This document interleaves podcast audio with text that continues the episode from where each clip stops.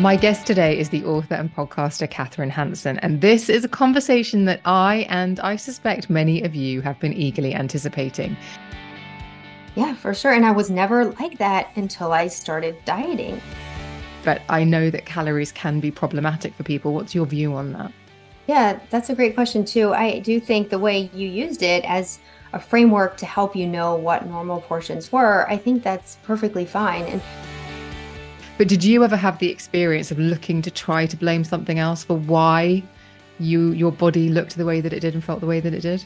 Oh yeah, absolutely. I really love the calls coming from inside the house. I think I might have to use that. More people are impacted by an overeating disorder than by a restri- than by restrictive eating disorders. That's a it's a good point, and I I alluded to that a little in the beginning that I tend to see people on both spectrums. My guest today is the author and podcaster Kathryn Hansen, and this is a conversation that I and I suspect many of you have been eagerly anticipating. In 2019, fresh from breast reduction surgery and feeling extremely low, possibly the lowest I'd ever felt about how my body looked, but also what I was doing to it with food, I read Kathryn's book, Brain Over Binge, and it is no exaggeration to say that for me, it was life changing. In the seven hours it took me to read, highlight, and notate my copy, all of which I did in one session, some might call that a binge, I had something of a software update. What had been confusing to me before became crystal clear, and I knew exactly what I needed to do to move forward. I also knew that rather than being a greedy, lazy, feckless lump, I was a woman struggling with a very real life limiting eating disorder. But with Brain Over Binge, I had a way out. In sharing her own experience and helping so many people around the world, Kathryn has since devoted her life and career to raising awareness about eating disorders, the impact they can have on individuals, and she also shares the tools to help people overcome them. In 2016, she started the Brain Over Binge podcast, and she also coaches one to one and in group sessions. When it comes to emotional eating or overeating, it can be easy to assume there is something underpinning it. I myself have written about my experience in magazines and have spoken to many authors and editors, and each and every single one has said to me, Can we not find the trauma that caused this problem? And I don't know as if I necessarily agree there has to be a trauma. Like Kathryn, I don't believe binge eating has to have an emotional or a psychological cause. I don't believe, and I'm proof of the fact that you don't need extensive therapy to stop binge eating. I don't believe resetting your relationship with food requires restriction. And I don't believe you have to become a new slash better version of yourself to recover. And truthfully, this position isn't always well received, which is why I'm excited to dig into this topic and really get into it with Kathryn. So without any further ado, please welcome Kathryn Hansen to the Emma Guns Show. Welcome, welcome. How are you? Hi. I'm good. Thank you so much for having me. I'm so delighted to be chatting to you. And I think uh, where I want to begin, if it's okay, is to find out what it's like for you you're in Florida, I'm in London. And then a few years ago, some woman you've never met before starts wanging on about how your book has changed their life. And I'm guessing that I'm not the only person who has had this experience with the book since you published it. What is that like for you?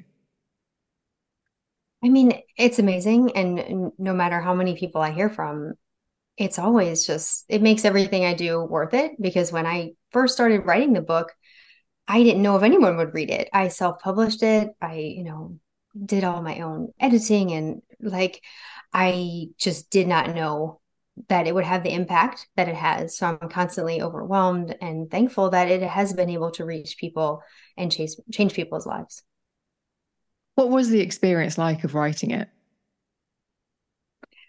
It took a long time. I so I recovered in 2005 and I didn't publish it until 2011 and really very shortly after i recovered in 2005 it was it was a promise to myself i had made while i was bulimic. I was like oh my gosh i if i ever find a way out of this i have to help other people because i don't want anyone to be stuck where i am. And then when i recovered in a way that wasn't really conventional as you alluded to in your, your introduction it was just really against everything I had learned in therapy. I had just taken a completely different path. And I was like, I have to get this story out here, out there in the world for people like me who are not helped by those more conventional paths, which do work for some people. And that's great. And I don't want to take away from that. But I think there has to be alternatives. So it was, it took a long time, you know, to get back to your original question. And because one, I was kind of scared to put this message out there that went against the conventional therapy approach. And also, it was pretty vulnerable to share what was going on in my life and the details of the binging. I mean, you read the book, you know that I shared a lot of details. Um, so that part, and then I also had three children. I now have four, but I had three in the process of writing the book, so like that slowed it down a little bit as well. As a mother, I mean, I'm I don't have children, but but I I would be lying if I said I hadn't thought about what I might potentially have passed on to a daughter had I had children. Have you had that in your own internal kind of how do I make sure that they don't experience this?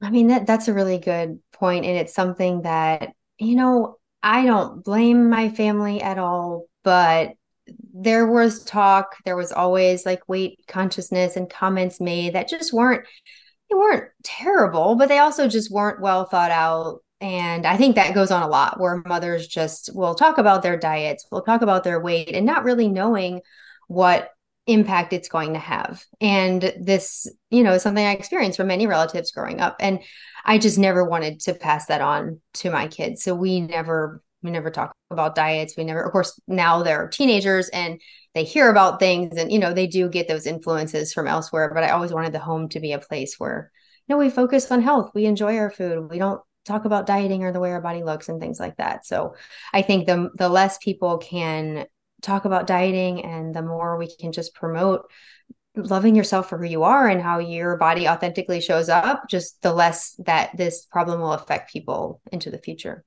Mm, okay, I know that we're going to dig in a lot deeper into so much that you've already said, but let's just backtrack to how I always start the show, which is to ask about my guests, or how would you describe your relationship with risk? Because as I'm sure many uh, listeners will already have clocked, your biggest risk was writing Brain Over Binge in the first place. So, how would you describe your relationship uh, with risk before we go into that specific risk? Okay. Um, I'm actually kind of averse to risk, which is why it was kind of out of out, out of character for me to publish it. But um, I tend to be a more of like play it safe type of person in my life. I worry a lot, a little anxiety, which I know g- goes along with people who have the personality types to end up getting into eating disorders. So, yeah, definitely a l- little risk averse. A little risk averse. Okay. Why was it so risky then to put pen to paper? Um, I just, I guess I imagined more of a backlash from my message, but you know, honestly, it's been mostly positive. Yeah, sure, I do have negative reviews on Amazon. I have had, you know, people in the more mainstream eating disorder fields be kind of upset about the message, but honestly, it's been pretty well received, like a needed message. I think that like you also said, it's not always a trauma. Like there are people, a lot of people, which we'll dive into more, who just get into this from dieting because mm. you restrict your food. It causes a cascade of problems in your body and brain that can lead to binging and that can lead to you developing this terrible habit of binge, binge eating disorder or bulimia and you know it doesn't always have to be a result of deep underlying psychological problems and i think that message was needed more than it was like um shunned i guess yeah i think when i when I think about an image that really comes into my mind every time I either see the book on the shelf or I think about the experience of reading the book, it's the the drive to college and almost that idea of in your head almost sort of planning the food, thinking mm-hmm. about what is going what you're going to consume. And I just could really identify with that. And I think for me that was the thing. It was realizing how much real estate thinking about food took up and it wasn't just about the eating of it, it was about thinking yeah. about it, bargaining with myself about what I could and couldn't have. So and it was just it was all very convoluted and and didn't make any sense. If you had said those words out loud, if you'd written it as text and printed it as an mm. Instagram meme and like this is my train of thought about the next food that I ingest, it would look absolutely mental. Yeah. Yeah, for sure. And I was never like that until I started dieting. I mean, when I started restricting my food intake, that's when all those thoughts about food just started consuming me. And I felt like I woke up every morning and went to bed every night thinking about what I was going to eat and planning what I was going to eat and and trying to control what I was not going to eat because I wanted to restrict and lose weight. And it just became a complete mess. And eventually my body and brain took over and I binged. And then that became something that got rewarded and reinforced and just I started craving over and over. And the thoughts that drove that behavior like you said it, it when you step back from it it sounds absolutely crazy. You know I felt crazy at the time but learning about it in terms of the brain it takes that uh, it takes that feeling of I'm crazy away because it's like oh like this is what the brain does. This is how brains maintain habits. This is how the reward center provides motiv- motivation for us to get these pleasurable um, substances. So it all like started to make sense. Oh, like this isn't really me. This is just how my brain is operating. I think one of the most significant things that you talked about is the sort of the dominant brain and the less dominant brain, the uh, lizard brain. And what's the top brain called? I always forget. Yeah, I mean, I try to simplify it between the higher brain and the lower brain that, okay. just to make it easier.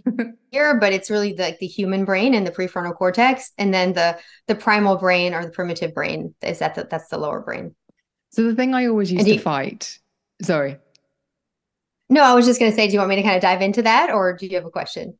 Well, I was just going to say that from the um the thing that really helped me, honestly, from reading Brain Over Binge, and there's lots that uh, really helped me but it was understanding that the craving to uh, so say i just had my dinner and i was sitting down in the in the living room watching television in the evening and 45 minutes to an hour after i'd eaten i would be thinking that would that would be the message that my brain would be sending me. And then all of a sudden my brain would send me images of pancakes or like something that i knew was in the fridge. And to be able to from having read the book i could just go well you can think that all you like but the part of your brain that is going to stand you up, we're not working, we're not moving. so yeah. I would just stay seated. Yeah. But yeah, explain yeah, it totally. in a bit more sort of um uh, uh, a bit more um detail because that was pretty okay. crude. no, I mean, but I think a lot of people can relate to that. And the fact that you learn to stay seated, even though your brain was providing you these images, providing you this temptation, that's really the skill that I try to pe- teach people to step into their higher brain to realize that the higher brain the our human brain the prefrontal cortex is the center of our brain that provides us with the self-control function. And no matter what the primitive brain is urging us to do we can we have veto power. We can say no to that. Even though like we may not have control of what goes through our mind what we feel driven toward you can stay seated. And once you really experience that you know, it's hard to go back because it's hard to take that lower brain seriously when you realize you ultimately are in control. And if you choose to get up and follow those messages, that is ultimately, you know, your choice. And this is something that not everyone gets right away, and that's okay. Like, we can get out of practice using these self-control functions there can be you know issues that kind of can interfere with us using these self-control functions so it is something that we some people have to build up and learn. So, you know, if right now, today, you aren't able to do this, that's okay. Like, this is a skill you can learn over time. How, um, how has your recovery been? And I ask, and if it's too personal, tell me to step off. But I always describe it as not linear, as a non linear mm-hmm. experience. I don't think there will ever be a time in my life when I'm not aware of the fact that I am in recovery and that I have to stay on top of it. And there have been times, I have to say, I have gone months without incident, but there have been times when I've suddenly caught myself in in in behaviors that that I know are the precursor to binges. For example, standing at the kitchen counter eating a, eating out of the sort of shopping bag, even though that's not yet a binge, it's it's a precursor to what binges used to look like. So that's when I think, mm-hmm. okay, I need to slow down. How has it been for you?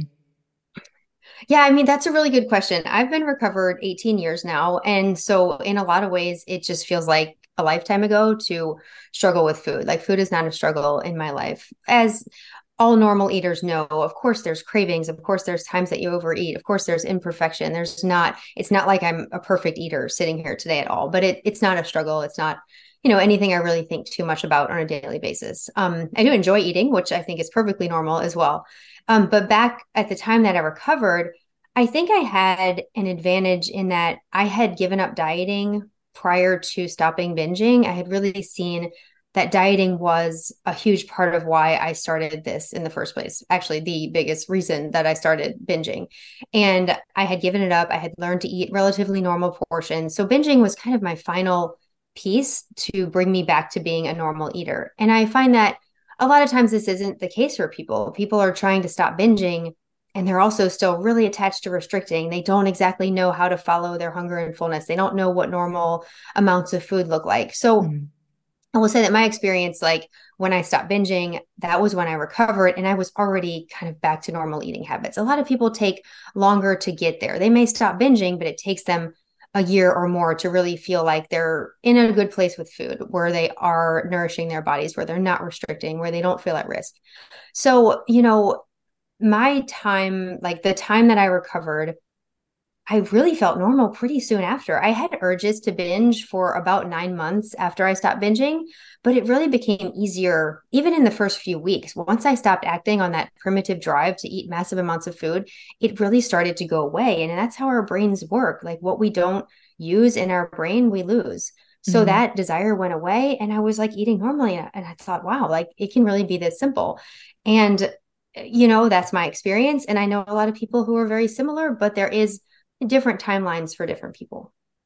I think um, for me, I definitely sort of bought into this idea that like the food commercials, the food adverts on television when I was growing up, when you'd see the bowl of cornflakes or you'd see people buttering their toast, and they would always use a lot of butter or a lot of spread or what have you. So when I would then do it, I sort of felt like, well, I was entitled to eat that much. And I had to relearn quantities for sure. I wasn't just binge eating. I was just overeating. I was never really satisfied. I would maybe have two slices of toast and I'd be like, well, fancy a third. So I had, I really had to sort of learn that uh, the the quantity stuff. So for me, yeah. and I've had pushback about this. For me, the best and easiest, and also dare I say, the free metric that I could use in order to begin to understand what appropriate size portions looked like and felt like was to use calorie counters.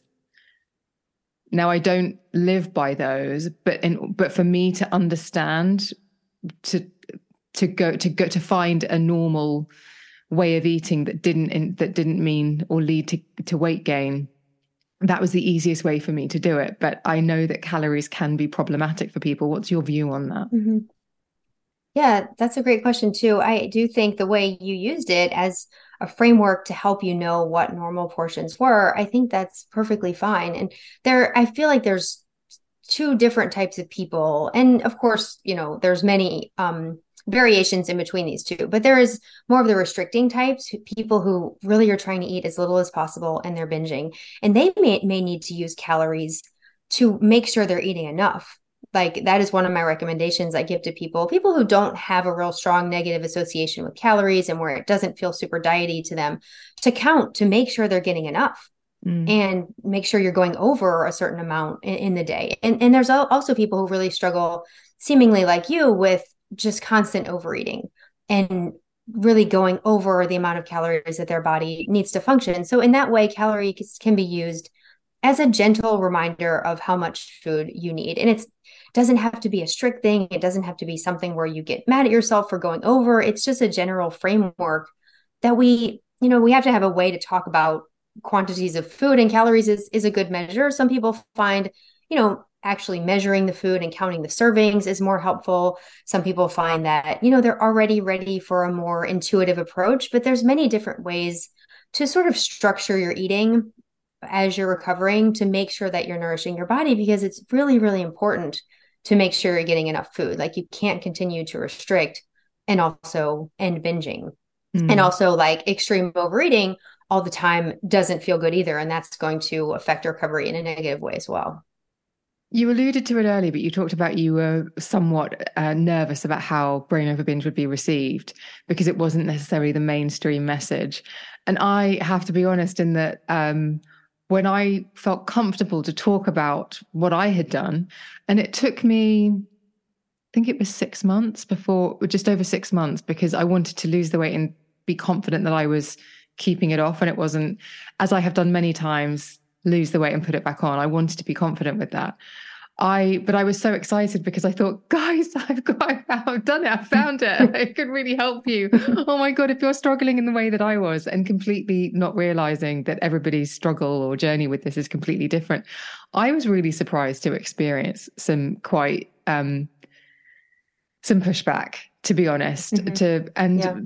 only the other day I was talking to a friend and we were talking about how she has also dropped a, a decent amount of weight recently but no one can compliment her on it.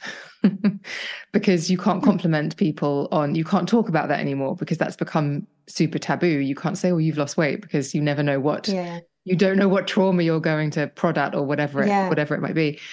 And we were talking and she said you know what's really rubbish about it though? The fact that it really is much easier to navigate the world in a smaller body. Like the world is just an mm. easier place and we simply cannot talk about that. But likewise i've had people but what was interesting about that conversation is she said the only thing with you emma is the way that you've done it just isn't accessible to me because you're hardcore. And i took a step back and thought i don't believe that i'm hardcore at all. So then i went through i was like what have i been sharing that makes it look like i have done exactly what i said in the introduction which has become a sort of hardcore version of myself? And it's it's very interesting how emotional each lens through which we look at this whole thing is. And I guess now with your coaching as well, how has that opened up your perspective? Because you must be seeing this issue through so many different eyes, so many different sets of circumstances.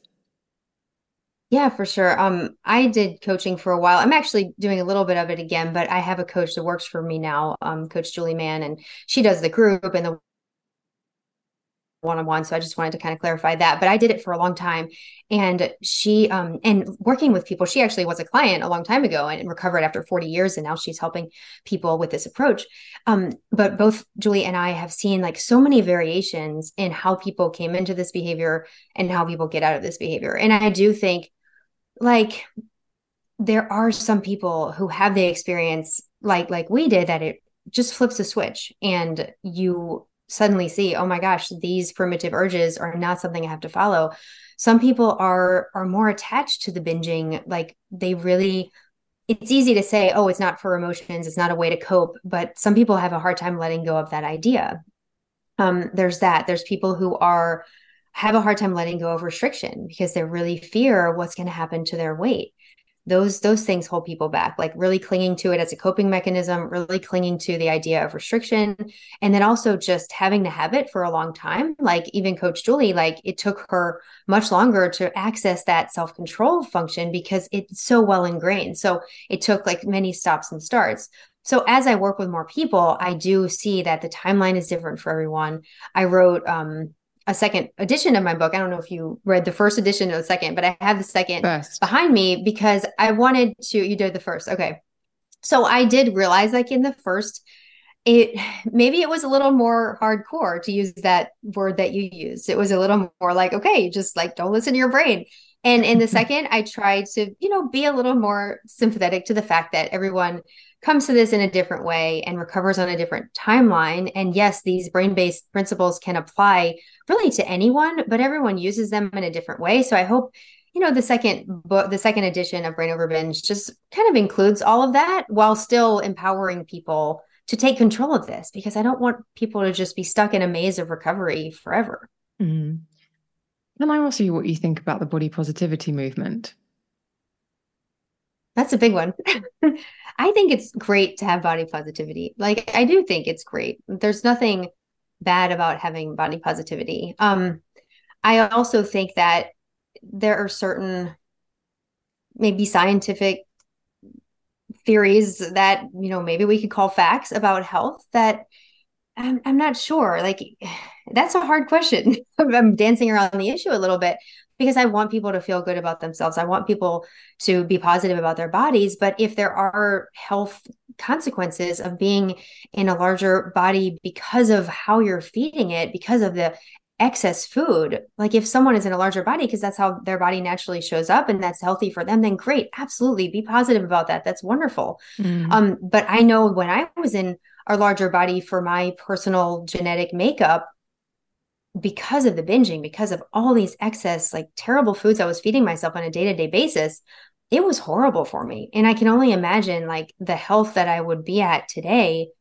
or the lack of health if I would have kept doing that. So, like, for me to be positive about my body when I was hurting it, I don't know if it, it would have helped at all. It's just, it's, it's a hard thing because I think people need to also be realistic about the behaviors that they're doing and what that's doing to their health. Did you ever think that it wasn't the food? And the reason I asked this question, and again, I appreciate I'm talking through such a personal lens, but it's even as a trained journalist, it's very difficult for me not to talk about this as a human being. I looked for every single reason other than my actions for why I was always overweight and struggled to maintain my weight. So it was my hormones, it was my ethnicity, it was where I grew up. It was, I suppose I did at some point try to find some sort of trauma that would explain it. It was societal expectations of women. It was the patriarchy, but it was never what I was putting in my mouth. And yeah. for me, the book really compounded the fact that, okay, it's, it's, the call is coming from inside the house, Emma. So, mm-hmm. and for me, that was really confronting, but in a in a really be- in a really beautiful and brilliant way because actually if you're looking all the time for a reason why something is happening and then you just get sharp focus and go ah, i'm the architect of this which means if i'm the reason there's a problem i can also be the solution.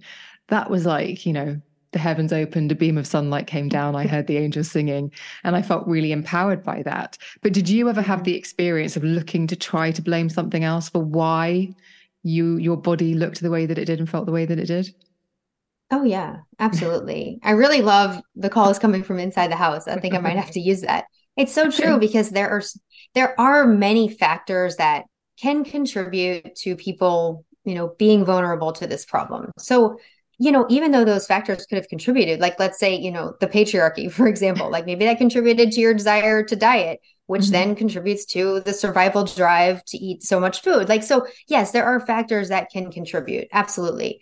Um, but when this habit is developed and when it's maintained yeah every time you feel driven to binge that call is coming from inside the house. It doesn't matter how many other factors you try to solve once this is really conditioned in your brain solving those other things doesn't do much to turn off that drive.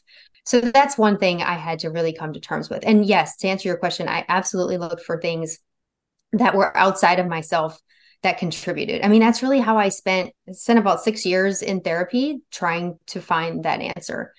And you know, I I think therapy is changing a bit, and that's great. But at the time I was in therapy, it was very much like, let's look to your past.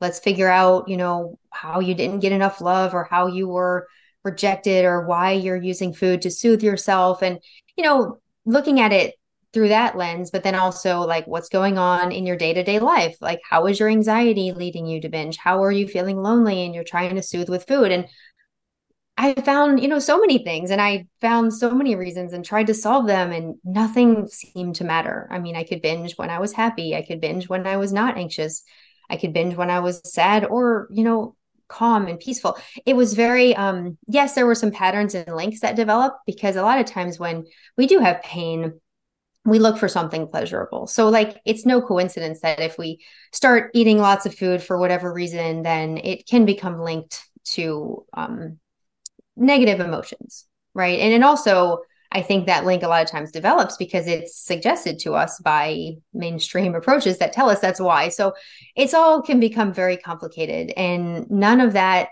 really helped me. And I would suggest to the listeners, like, to really take a look if this is the path you're going down, is it helping you? And if it is, great. Like, if you have stress and it typically leads to a binge, and handling the stress better and coping better really helps you avoid the binge, then that's wonderful. Like, then that's changing your brain. Um, but for me, that just wasn't the case. So, looking outside myself just didn't lead to a cure. And it mm. was a mm. frustrating path to be on. Yeah. Do you remember how you felt when you realized that um that it was just you that you sort of looked did you do that thing where you looked in the mirror and you were like okay it's you and me. Let's do this. Yeah and uh, as you know from the book it was a result of me reading a book as well rational recovery by jack Trimpey um, the new cure for substance addiction. It was about drugs and alcohol and he was very at the time it was an alternative to aa and he was very much like look it's not a disease You do this for pleasure, no matter what you tell yourself. It's a primal drive. He called it the beast brain. And it's you, like you're choosing this. And I was like, at first I wanted to push back on it because I'm like, no, like it's my emotions and it's my upbringing and it's all these problems that I have I have in my life. But like the more I read, it was like it was hard hitting and it was kind of a ego hit, I think, to be like, oh my gosh, it's me. But then it was also very empowering, like you mm-hmm. said, like, all right, we're we can do this. Because once there was a solution, like once therapy just been, became very confusing. At some point, I like lost track of what I was trying to solve. Like I was trying to solve the past, I was trying to solve the present, I was trying to become less anxious. When like 18 years later, I'm still anxious, but I don't binge. So like I don't know how all that, that stuff was going to eventually lead to a cure for me. So realizing that, oh, the cure is like to not act on the urge to binge. Oh, okay, I can do that. And at, before that seemed very elusive because that urge seemed to mean something. Like in therapy, I learned that that urge was was indicative of my emotional void I was trying to fill or feelings I needed to stuff down or something really deep and significant. But what I learned after reading Rational Recovery is like this is a primitive brain function that is normal and it's desire and you just have to like separate from it and not act on it. And that was I mean it was life changing. Mm. It's funny, isn't it? How just seeing it through a, a, sort of different perspective can just completely shift how you look at it. The reason I asked about body positivity is because I uh, don't align with it in in a way that has made me unpopular in certain conversations with friends okay. and colleagues. And the reason is because I remember I would say probably three or four years before I read Brain Over Binge, a friend of mine said, and I would always whinge about my weight because I was looking for because as much as I was trying to blame the patriarchy and all of that kind of stuff, I was also looking for my friends to reassure me that actually it's all in your head and um, it's really unfair what's happening to you. And obviously they don't; they just hear somebody whinging about their weight all the time. And I remember a friend saying to me, "You know what, Emma? Just stop weighing yourself and just go by how your clothes feel. And if your clothes feel a bit tight, then just you know watch what you're eating for a week." Now, honestly her advice to somebody else would have been really great, but to me, woefully unhelpful because I didn't have a handle on what I was eating. I wasn't honest with myself about the quantities I was eating and how much I was eating. So I was never going to be able to exercise that. Just take a step off for a week. That was never going to happen. But furthermore, I did stop weighing myself. And then when I got back on the scales about a year later, the weight gain was shocking. So again, it's very unpopular. I weigh myself every single day. And it's desensitized me to that metric. And the only thing I pay attention to is the downward trend over time. I do not pay attention necessarily to the daily weight, but I use that metric to um, mm-hmm. look at that. Anyway, the point about the body positivity movement is had I really leaned into it, had I accepted it, and had I gone, yeah, you know, I'm going to really get behind this, I would have been willfully denying almost like a, a very active and very real self sabotage. And I would have given myself the green light to do that for the rest of my life. And to me, there has been no greater body positivity or body acceptance for me personally than to go, you don't feel good. You're harming yourself. You're eating yourself to a size that is uncomfortable and may potentially have long term effects, impact on your health.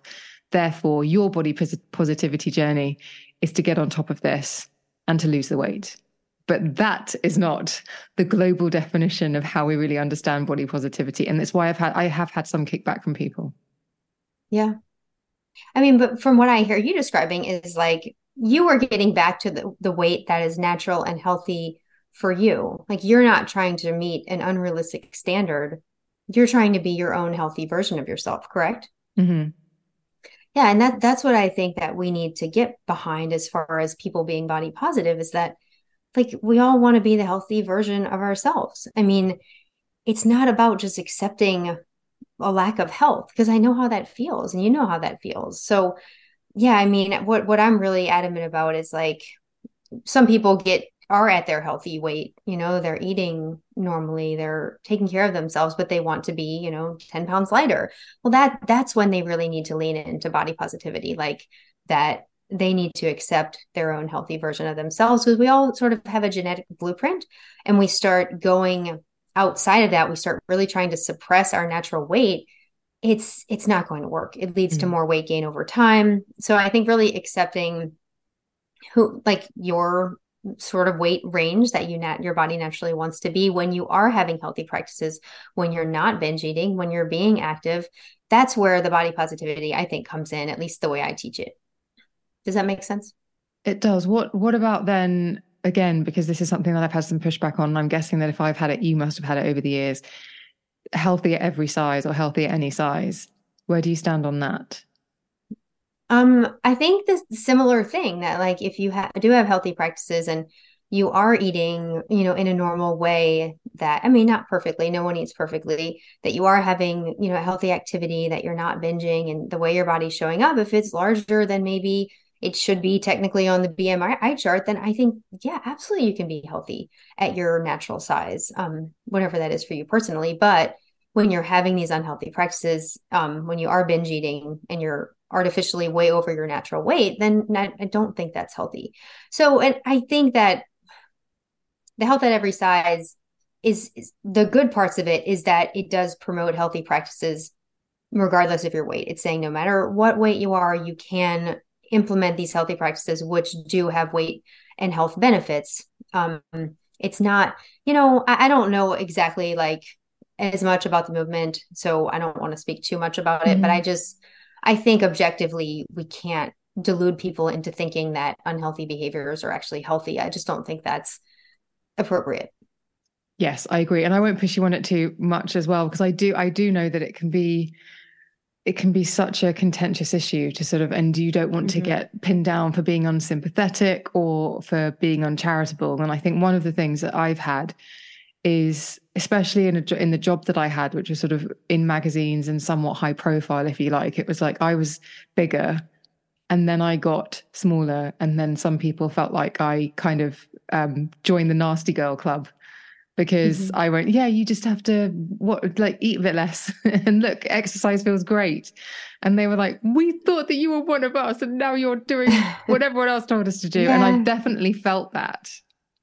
Yeah, and there can be that flip side where almost there's a thin shaming when people like do get healthier then oh then you're not you're not one of us anymore which i i've had some concerns about as well because um, my natural body is, is, a little on the thinner side. I do you know ha- have a decently healthy diet. I do exercise and you know i do understand that i don't understand what it's like to be in a body that is well overweight or obese. I mean i was definitely overweight technically when i was a binge eater but um, you know, there is an experience that I know that I have not had, therefore I can't speak to in a way that someone who has that experience could speak mm-hmm. to. But I do think there is a danger here of us shaming people who are healthy and who lose weight in a healthy, sustainable way when I think that's a good thing and people don't deserve to be shamed for that. It, I call it the Khloe Kardashian effect. It's like Khloe was everyone's favorite Kardashian until she decided to work on herself, lose weight. And now they're like, oh, what has she done to herself? And I think, yeah. truthfully, it's rooted in jealousy. Hmm. Yeah. And, you know, I don't know her exact story, but if someone is doing something to themselves that's unhealthy to make themselves below their natural weight and really mm. hurting themselves in that way by dieting and restriction, then of course, yeah, like we should celebrate their natural self. And not want them to do that. But if someone is bringing themselves from a place of not being healthy and not feeling good, and then bringing themselves to a place where they do feel good, then we shouldn't be shaming anyone for that. Mm. Can we talk about food composition? Because uh, the food that you describe in the book that you would binge on, and definitely the food that I would binge on, would almost be like the naughty food. It would be mm-hmm. the stuff that I thought everyone else ate and didn't gain weight for, and I couldn't. So I would eat it in secret. And what I've really learned in the last few years is so, so, say if I kind of, this is a crude way of saying it, but it's almost like, okay, I like eating a lot, but I don't like the effects of eating a lot. So, how can I cheat myself into thinking that I'm eating a lot when I'm not actually? And so, for me, that's like massive stir fries with tons of vegetables that I'm so tired of eating by the end of it that I don't possibly want to have anything else. And I've got my protein in, I've eaten loads of vegetables, but the calorie count is actually pretty low. So I've had a huge, huge plate of food, but the composition, the component parts of it are actually really good for me. Whereas in the past, I would have thrown in as many noodles, as much rice as I could have done because I thought that that was what was delicious and that was what everyone else could eat and get away with. And now I don't feel like I'm missing out. So is there another piece of the puzzle which comes into? I see. I don't look at that and think it's restrictive. I look at that and think it's actually quite sort of um, smart because I still feel satisfied. But talk to me a little bit about composition of food because I think that's an important piece that people don't ever really address. Yeah, composition is something that it comes up a lot in like the people I've talked to over the years. And as far as the binge foods, most people are eating very similar things, like really high carbohydrates, a lot of fat, sugar. There, but honestly, people can binge on anything. I mean, I've had people I've talked to that binge on vegetables. Like it's it's more rare, but you can binge on anything. And I think sometimes people can trick themselves and think, "Oh, if I'm just binging on all healthy food, then it's not a binge, but it still can cause harmful effects. Like it's still an uncomfortable behavior. So, you know, incorporating these binge foods into your normal diet is something that we address a lot, like in coaching and in, in my course, is that people often have questions have questions like how do i eat these foods then as a part of my normal diet? Like how much of them? So it's definitely something i think that's an individual journey. I tend to tell people to eat in the least restrictive way that's possible for them. And that means like, you know, obviously if you have an allergy, if you have something like celiac disease, you know, you're not going to be eating those foods that create a problem. So their least restrictive way is different from someone who has no food allergies, no food sensitivities. So you really want to be able to empower yourself to eat to know that you have control regardless of the types of food regardless of the composition like in the example for you like yeah, this is the way you like to eat and you like to have a lot of vegetables and you feel like it's satisfying and that works for you, then great. But I think it's important for people to realize okay, you could also have some noodles and still remain in control. Mm-hmm. I think once you set foods up as these foods I have no control over, these foods are triggers, these foods, you know, I once I start eating, I can't stop. It almost becomes self fulfilling. I do mm-hmm. try to encourage people to learn to feel in control around any food and to realize they can eat any food in moderation. That doesn't mean you'll always choose those foods. I think some people think, oh, if I give myself permission to have the pasta, let's say, then I'll never stop. But a lot of times that's a symptom of restricting. A lot of times you only feel that way around that food because you're making it forbidden in your life. So learning to eat it in moderation a lot of times will have you eating it less you know allowing the foods and ends with you eating less of the foods if that makes any sense. Mm-hmm. and i think that can be a really empowering thing to see. Yes i i agree with you. And i don't want to give the impression that i don't have noodles. It's just it's that thing of i know that yeah. if i do have them my response to simple carbs is that i just i get hungrier again quicker than mm-hmm. if I yeah. exclude them. And I don't look at that as restriction. I look at that as, oh, I just don't really, I'll have that every once in a blue moon. And I think it's it's that switch as opposed to giving into the craving. But I want to talk mm-hmm. to you as well about um, the different perspectives through which we look at our bodies and the way that we eat. Because again, um, I have a really good friend who has really fought for her life, in fairness, from a restrictive eating disorder, has fought really, really hard. And I feel as though I've had my own tumultuous journey from an overeating disorder. And we are very good friends and we love each other, but we are fundamentally at odds and we really, um, we have to just agree to disagree on quite a few things because my coping mechanisms to her are major red flags, which is to change the composition of my food, I lost 30 pounds. When I first read Brain Over Binge, I was like, I'm not going to restrict anything. And I love an apricot croissant. So I'm going to have an apricot croissant every week. And I dropped the weight while still having my beloved apricot croissant. But now I don't have it, not because I'm restricting, but because actually I don't like how I feel when I eat something like that. So I will have it, but I won't have it as frequently as I used to. So for her, me saying that is like a, but that sounds like restriction, Emma equally when she talks to me about her coping mechanism and about how she'll have anything and she doesn't um, she will snack and all of these things that for me would be dangerous and would tip me back into old patterns of behavior. They really work for her. So we're constantly at odds whilst loving each other deeply.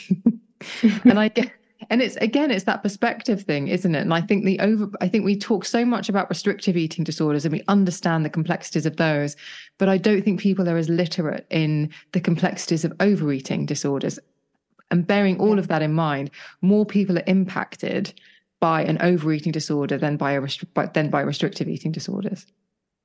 Yeah, that's a it's a good point, and I I alluded to that a little in the beginning that I tend to see people on both spectrums. That some people are really from that dieting background, even like anorexia, and that that was my background as well. And for those people, I think that allowing the food, really learning to tell yourself that you can have anything and learn how to not restrict and learn how to have that croissant every day is great. It's one, it's really, really, really helpful. But for people who really have overeaten since childhood, who have this habit of just constantly eating and having whatever they want, then it is more a little bit more about reining it in and learning to see how foods affect you and choosing foods based on not only how they taste but how they make you feel. Now that also can apply to the restricting type people as well but i think they need to get through a period of really allowing and making sure they're not going back down that path.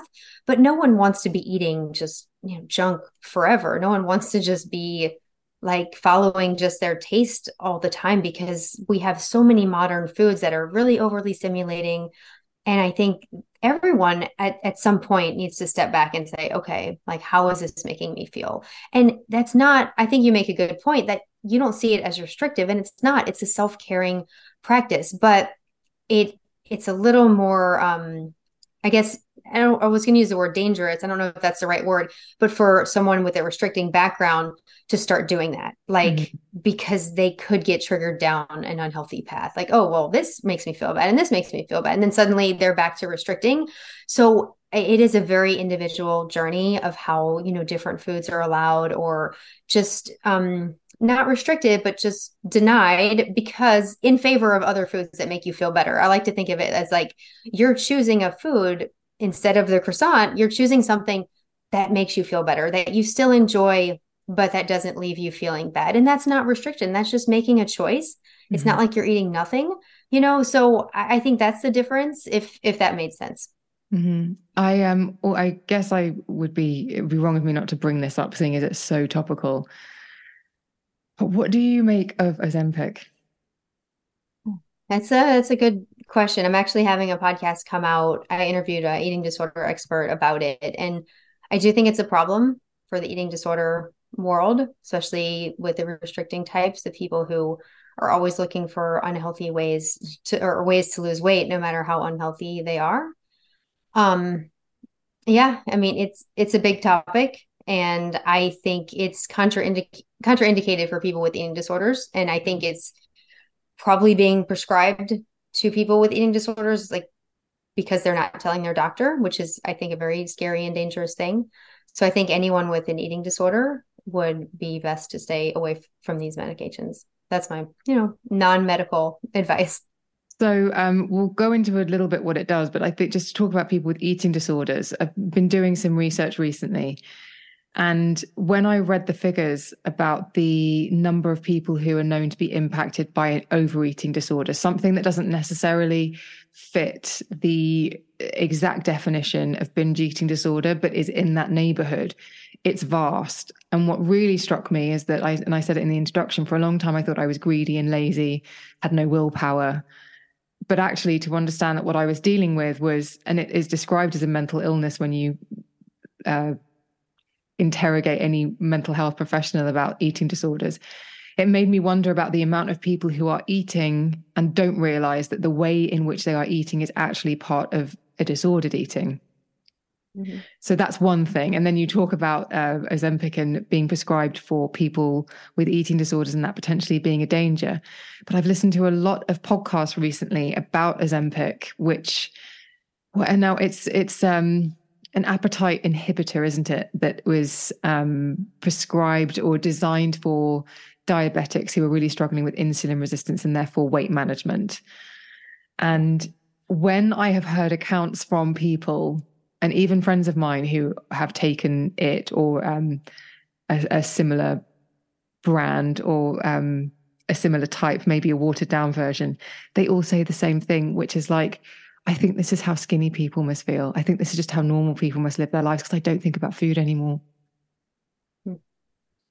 You know, it's, and you can't have that without side effects. That's, I guess, what I would tell people is that, okay, like I can see it possibly having a use for people who, you know, really can't control their appetites. They're just constantly eating. And like you said, it could potentially bring people back down to feeling normal. But what what side effects is it having? Like this is literally slowing down the emptying of the digestive system. It's affecting hormones insulin and there are side effects. Like what is it? Thyroid cancer is like one of the big ones gastroparesis.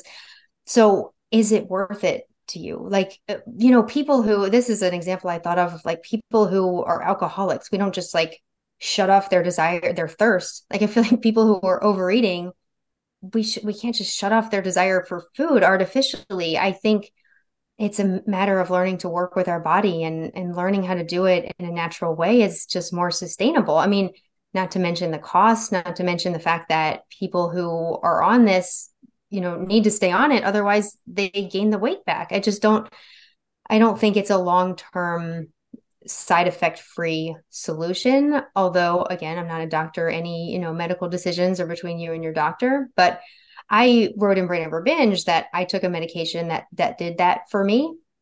It was uh, actually anti-seizure medication that at the time they were prescribing for people with binge eating and it, it did a very similar thing. It shut down my appetite just overall but it didn't work forever. It worked for about three months. I binged so much less over those three months. I lost weight but I feel like if I would have stayed on it and it would have kept quote unquote working, I probably would have been in big danger of going back down the anorexia path because it really cut down my appetite. And and I worry about malnourishment in people who are on this. Like it's really allowing people to kind of starve themselves without having that natural biological survival drive that often leads to binging. And of course, we don't want it to lead to binging, but that survival response is very important. Like we are supposed to feel driven to eat, we're supposed to have these appetites. That's how we survive as humans. So we start shutting that down across the board. I just, I don't know. I just can't see it being a good thing long term.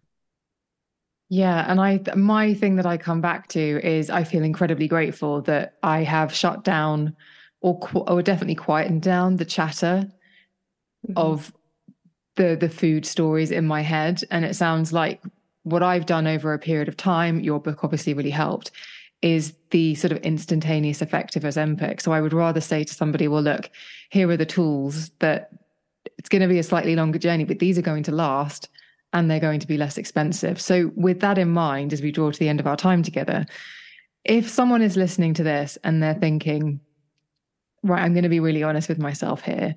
I I don't necessarily fuel myself and feed myself in a way that is doing me good, that is supporting my long term health goals or indeed my how I want to look or feel. What is step number one? Um, I, you know, I would think to look into binging and see if that's what you're struggling with. Like, I like you mentioned, there could be people out there overeating and eating in ways that feel bad and not even realize that they're struggling with binge eating, you know? And, you know, def- I guess the definitions, you know, between overeating and binging can sometimes get clouded, but really take an honest look at your behavior. And if you're really feeling out of control around food, like just get information on binging. I mean, I provide plenty at Brain Over Binge. You can look into my books. You can you know just start getting seeking out that support. Obviously telling your doctor is an important thing too. I always try to encourage people to get whatever medical help they need because eating disorders do have medical consequences. So i mean i do think that's an important step one. I mean just looking at your behavior seeing kind of defining what you're struggling with and and seeking that that medical support if necessary and looking for any you know outside help that you need what role does exercise take in this entire uh, process for you? Because in the book, you talk about the excessive. I mean, I could really feel you when you're on the cross trainer for like hour number three, and the guy is like, "When are you getting off that thing?" Um, but but you were so emotionally connected to that machine because you had those calories to burn off because you were you were purging yeah. with exercise. What role does exercise play in recovery, do you think? I mean, you can talk about your own and you can talk generally about how you've then worked with other people. Mm-hmm. Yeah, I mean, for me, the desire to exercise for those long hours went away when I stopped binging because I felt so out of control during the binges that when my control came back, I felt like I have to do something about this. I have to quote unquote correct it when really it just perpetuated the whole cycle. But um, at the time, that was the only solution I, I could think of. I tried self induced vomiting, which is super dangerous, would never recommend anyone doing that. Thankfully, I never could. Um, so exercise was what I turned to. And once I stopped binging, I just, there was no need to do that anymore. I still enjoy exercise. I exercise probably six days a week, you know, 30 minutes, something like that. I mean, weights, running, things like that. But it's not um, something that consumes my life. And I do think exercise is a very important thing. But when people are ready for it, really depends. I mean, people who are in underweight and real medical risk exercise a lot of times is not advised. People who are more on the over- overeating side overweight i think exercise can be a really helpful thing to for mental state. I mean it, it helps increase you know all the feel good brain chemicals. It makes you feel better. It, it helps you start building those healthy behaviors. And i do think it's helpful as far as helping your body reach that that natural weight that's for for you. I mean it's not the only thing of course um, we need to look at a lot of healthy habits but exercise i i do promote um, unless people have a really negative um, association with it unless it's really triggering for them. But yeah healthy moderate exercise i think is a very important thing I was chatting to friends at a dinner the other day and they were saying, Oh, which is very nice of them to say, but they were saying, you know, Emma, like, what's your secret? How have you done it? And I said, actually, honestly, I released because I used to run a lot. I used to run every single day. I ran half marathons and everything. And I said, actually, I just, I started exercising less, but I trusted that if I did three strength training sessions a week and I did that consistently over a period of six months, consistency with some, you know, days off along the way because t- life gets in the way I would trust that over six months I would reap the benefits. So I would I really detached from the exercise having any impact on a sort of atoning for what I had eaten. I relaxed and detached from this idea that it would make me look a certain way and just focused on the repetitive action and the consistency and how that made me feel. And that is yeah. that and that is one of the greatest feelings I have ever been able to tap into. That's amazing. Yeah, it's really disconnecting all those negative associations with exercise. And so many people with eating disorders use exercise as a way to punish themselves, as a way to compensate for the calories, you know, burn a certain number of calories. It's just that makes it very unenjoyable when exercise can be a very enjoyable thing. It can really make you feel good and healthy. And that's what I try to, yeah, teach people to develop positive associations with exercise that really have nothing to do with food or weight. If I've been sitting down and having this conversation with you six years ago, my eyes would have been a lot bigger. They probably would have been a bit wet with tears, and I would have been desperate for you to tell me a secret. And I would have told you that I had tried everything, and I would have told you that I wanted it more than I wanted anything else. And then I would have gone away and I would have eaten in a way that did not support that, what I just said.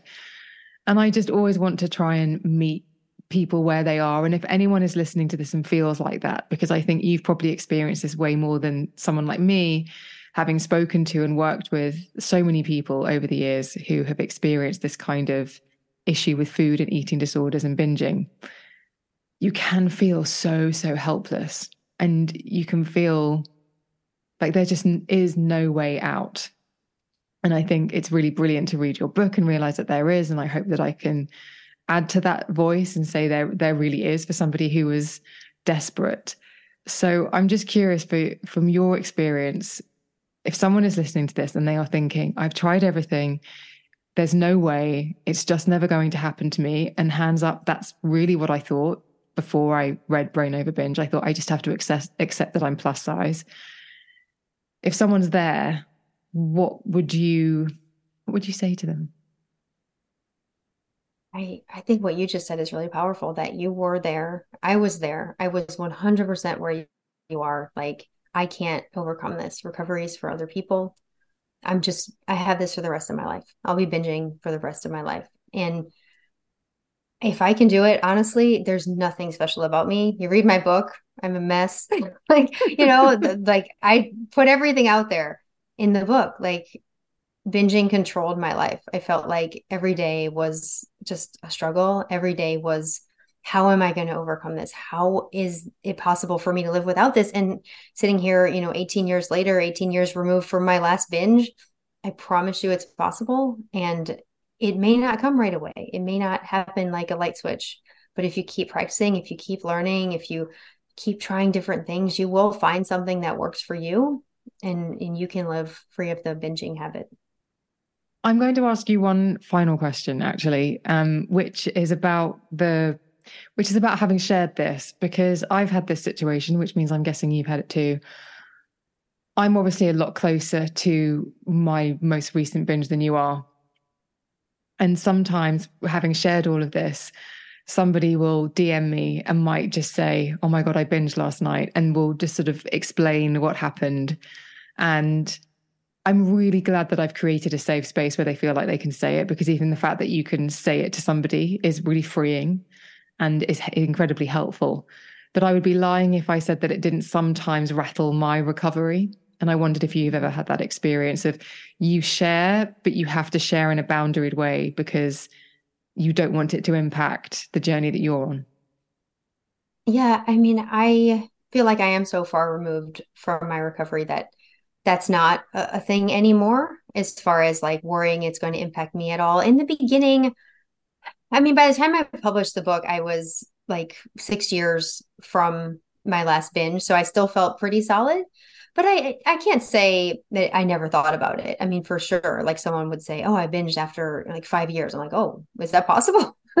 you know. So there's definitely, um, you know, just being able to hold space for someone to listen to them and still stay on your own journey. I think I've been able to do that pretty well. Um, the thing that comes up for me now is like when people say, "Oh, I just binged. I I read your book, but I, you know, it didn't work," and things like that. I I wish so much that my bin my book could help everyone because I don't want anyone stuck in this binge eating habit. But what I do know is that even people who do read the book and who do binge, like that doesn't mean you won't get better. That mm. means that you just need to get more practice. Like there's people who binge several times after reading the book and still go on to have a complete recovery. Like it is something that happens on different timelines like i've said a few times in this in this show but um you know I, I wish it could help everyone but my goal is really is to provide an alternative to what's already out there and if this is just a piece of your own recovery then you know i'll i feel like I, i'll have done my job like if this just adds something to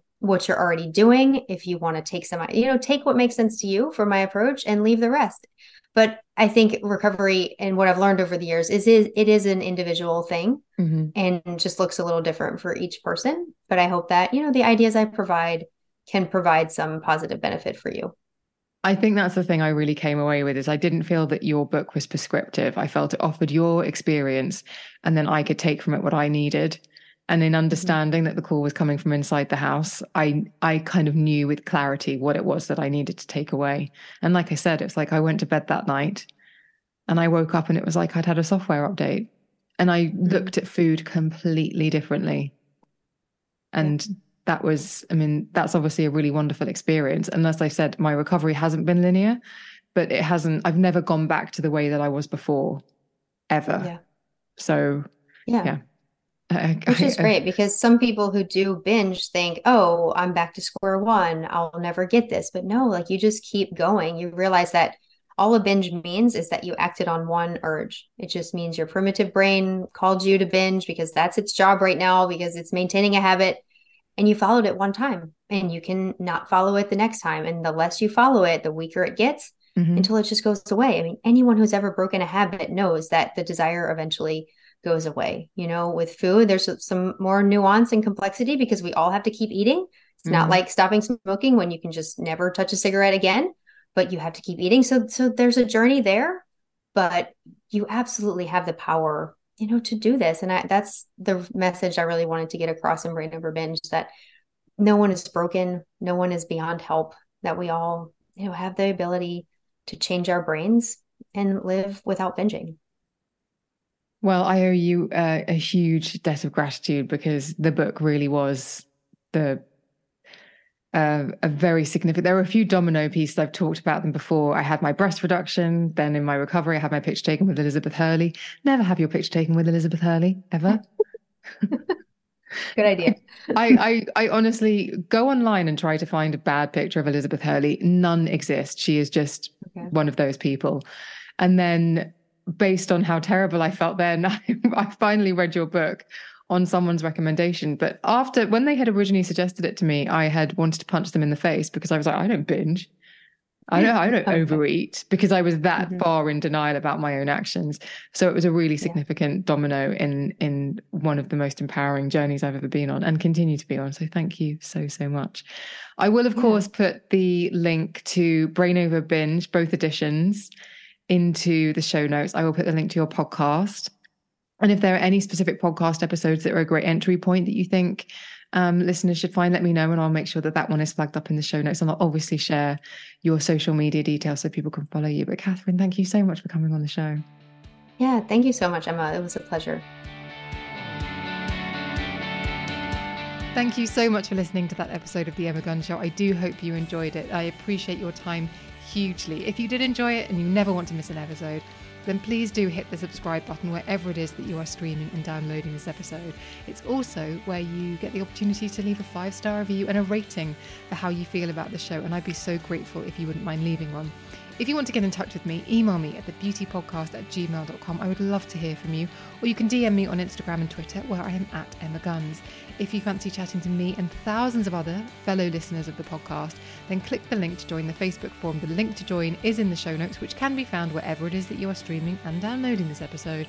You have to answer a couple of questions, but we cannot wait to see you there. Come over and join the conversation. Thank you so much for listening. I will see you on the next one.